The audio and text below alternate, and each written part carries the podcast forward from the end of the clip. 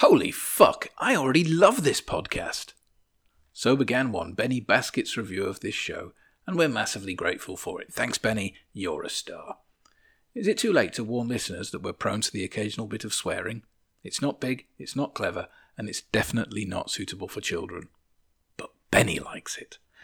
And this here, what you're listening to now, is the first episode of Season 3, in which we're joined as always by some incredible guests to talk about some great records. If you're new to these parts, let me explain what we do. We listen to entire discographies and then talk about them.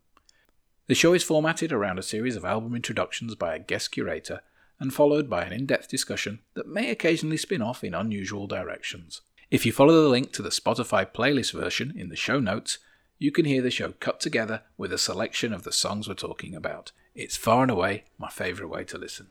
You'll find all this together with seasons 1 and 2 at tempfans.com. Like, subscribe, or shower money on our shiny new Patreon and enrich us beyond our wildest dreams. But not right now, obviously. Now, we have more important business to attend to. Cardiff Noise Rockers, Mclusky.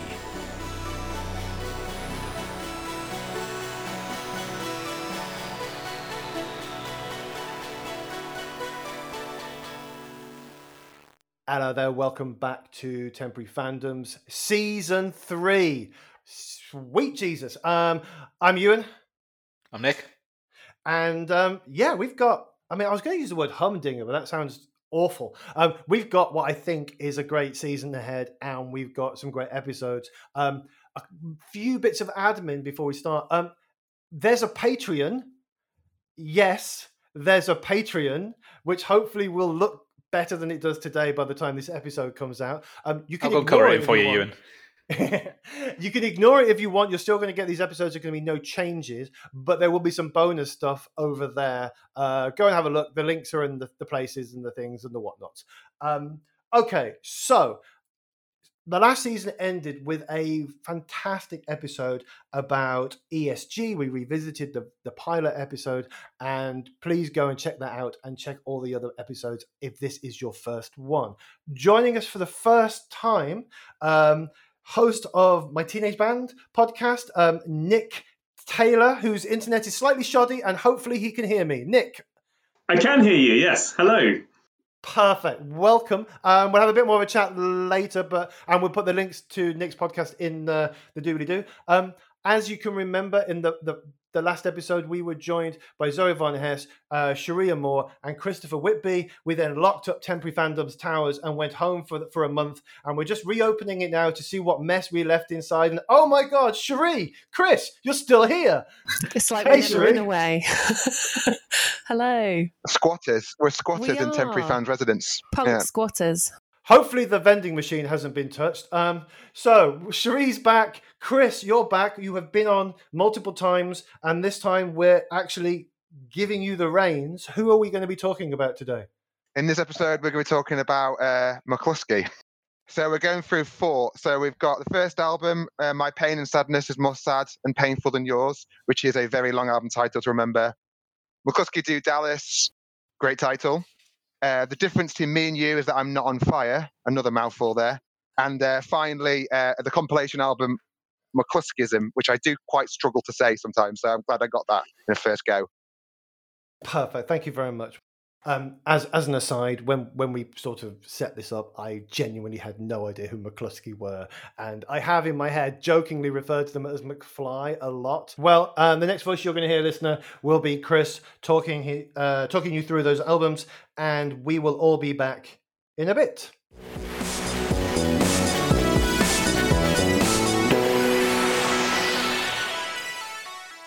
There are two constants in the history of Mclusky and Future the Left. Firstly, their singer and most well known member, Andrew Falco Falkous, and the second, a belief from fans that they should be and should have been much bigger. For me, they've been a constant in my life for nearly 20 years, from first hearing Mclusky late night on the radio to booking tickets recently to see the anniversary shows from Mclusky Do Dallas. Mclusky are a band that longtime friends and I adore, and when I met my wife, one of the first bands I introduced her to was Future the Left, and we've gone on to see them live together many times. When I was in a band at university, Future left one of the first gigs we saw together.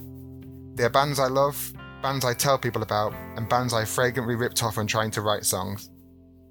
Across their albums, they are well known for their lyrics, which draw on surrealism, pop culture, and everyday observations, and their live show shows something to behold. I look forward to hearing what everyone thinks. The story of these two bands started in Cardiff in 1996 when Falkous, along with Matt Harding and Garant Bevan, formed Best. They would record one EP titled Benedict, with Bevan leaving soon after.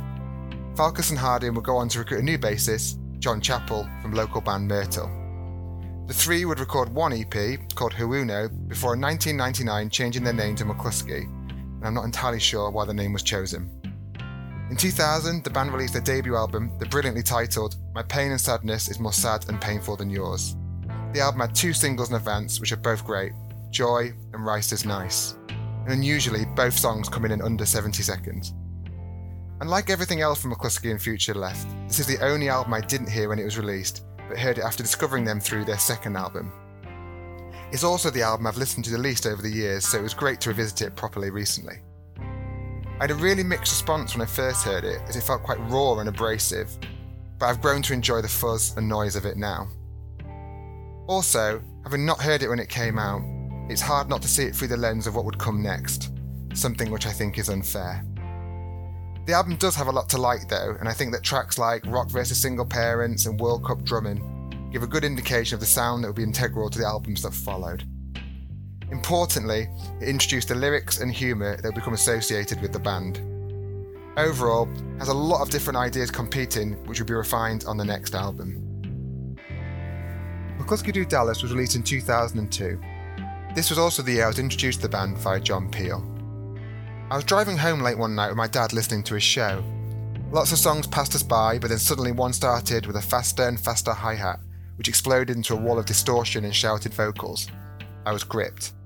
That track was Lightsaber Cocksucking Blues.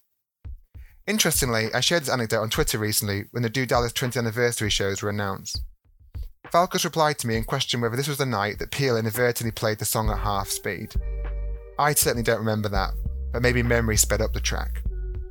What I do remember is rushing out soon after to buy the album from Scunthorpe's premier music shop, Record Village. I was hooked from the first listen, and now this is one of mine and many other people's favourite albums. I remember a lot of discussion at the time about the fact the album was recorded with Steve Albini at Electrical Audio in Chicago. His production has a real energy to the album, and it really feels like you're hearing it played live. Around the time the album came out, the website rathergood.com was also at its height. The site was an early version of the millions of cartoons and memes all over the internet now. Notably, they had a video for Lightsaber Cocksucking Blues, where cats with terrifying mouths jumped out the screen as the song played. I recommend seeking it out. There are too many quotable lyrics to mention on this, and I'd struggle to pick a favourite song. All I know is every time I listen to it, I get the same shot of thrill and excitement as the first time I heard it.